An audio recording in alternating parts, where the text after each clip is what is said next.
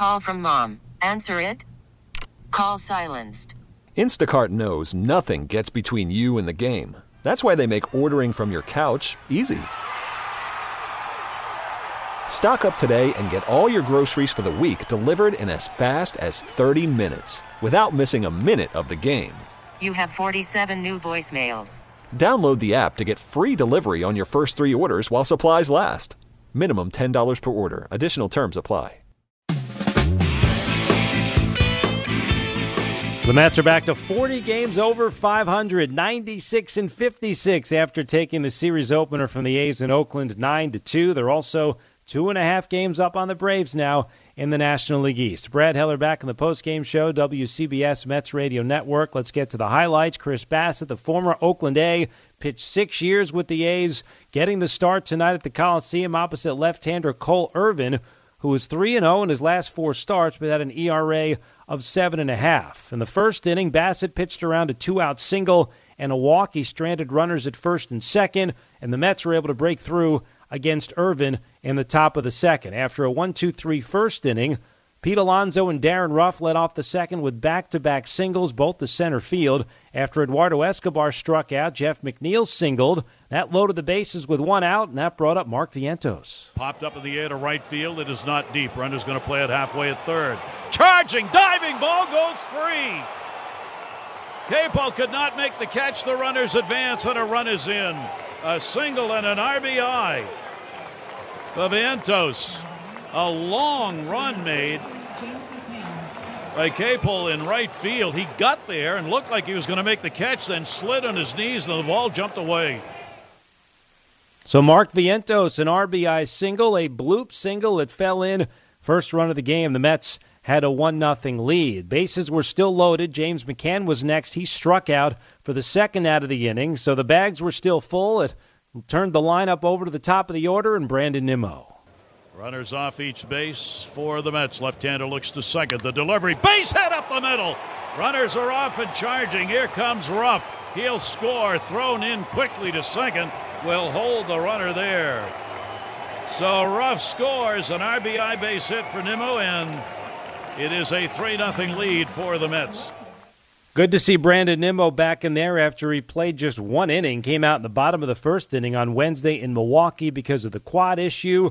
Everything came back clean in the MRI yesterday. I'm sure the day off helped. Nimmo added to the lead there in the top of the second inning, the two run single. The Mets were up 3 0. And that was more than enough run support for Chris Bassitt, who retired 10 in a row after he put two runners on in the bottom of the first inning. It was 3 0 Mets until the fifth when they tacked on more against Cole Irvin. Nimmo, a leadoff single, then Mark Canha knows the Coliseum very well. He doubled off the center field wall. That put runners at second and third Nobody out. Francisco Lindor flied out to right field, but no tag as Nimmo had to stay put at third base. Then Pete Alonso was intentionally walked, so the bases were loaded one out. Darin Ruf was next. He hit a shallow fly to right field. Again, no tag. The runners had to stay put, so the bases were still loaded. Two outs, and Eduardo Escobar brought them all home. Bases loaded, two down. Delivery on the way. Ball in the air, left field hit deep. Going back, warning track wall, and goodbye, home run! A grand salami. Escobar takes it left field about 370 feet and circles with three in front of him for the grand slam home run. The big blow coming here in the fifth inning with two down and a 7 0 lead. First Major League Grand Slam for Eduardo Escobar, 378 feet, and at the smash of the game tonight, presented by Smashburger. 100% certified Angus beef burgers, fries, shakes, and more. It made it 7 0 in the top of the fifth inning. The Mets were able to add on one more after Escobar's grand slam. Jeff McNeil singled. Then it was Mark Vientos again. Runner on first, not a big lead. Vientos takes the ball to right center. That's going to fall in for a base hit. McNeil on the jump will round second, head the third. Ball bobbled by Brown in center. They're going to wave him home. Here comes the relay throw to the plate. Not in time. And McNeil scores all the way from first. Probably will charge an error on that one as Brown came over and the ball got bobbled in center field, allowing the run to score. And actually, no error called on the play. Surprisingly, there, Seth Brown did bobble the ball. Instead, Vientos was credited with a double, his first big league double, his first multi hit game in the big leagues. Two RBIs on the day. Jeff McNeil came around to score all the way from first. 8 nothing. The Mets had the lead, and that was it for Cole Irvin, giving up a career high 11 hits in four and two thirds innings and a total of eight runs. Irvin had given up his career high of nine runs. And earlier this month against the Braves, he gave up nine runs on September 6th. Well, on this night, gave up eight runs, a career high 11 hits. He was done after four and two thirds. The three runs in the top of the second inning and the five runs in the fifth, the Mets had an eight nothing lead. Top of the seventh inning with Colin Wiles in there.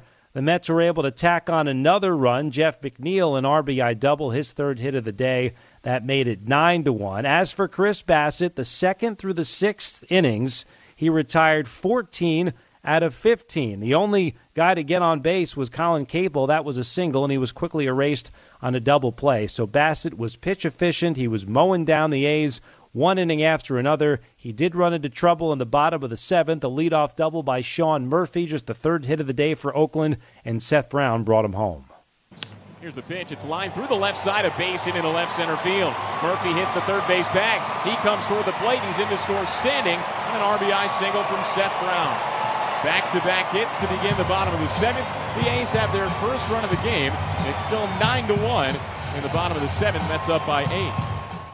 Mets were up by eight there after that base hit by Seth Brown. They were up by seven. Bottom of the eighth inning, Bassitt still in there, and he faced Dermis Garcia. Going after it left field, way back, way, way back. And goodbye, home run. Garcia delivers a shot up into the seats in left field. He got all of that one. Home run number 18 on the season, surrendered by Bassitt. And Garcia delivers the homer and the second run for the A's in the ball game to make it 9 to 2. That was a shot, 426 feet for Dermis Garcia. 9 to 2 the score. That was with one out in the bottom of the eighth inning. Bassitt trying to close out eight innings for the third time in a start this season. Vimael Machin with two outs there in the eighth. They back up on the runner at first. Runner goes, pitch on the way. It's in there for a strike, and got him. So the strikeout recorded. That's going to be just the second one Bassitt has picked up.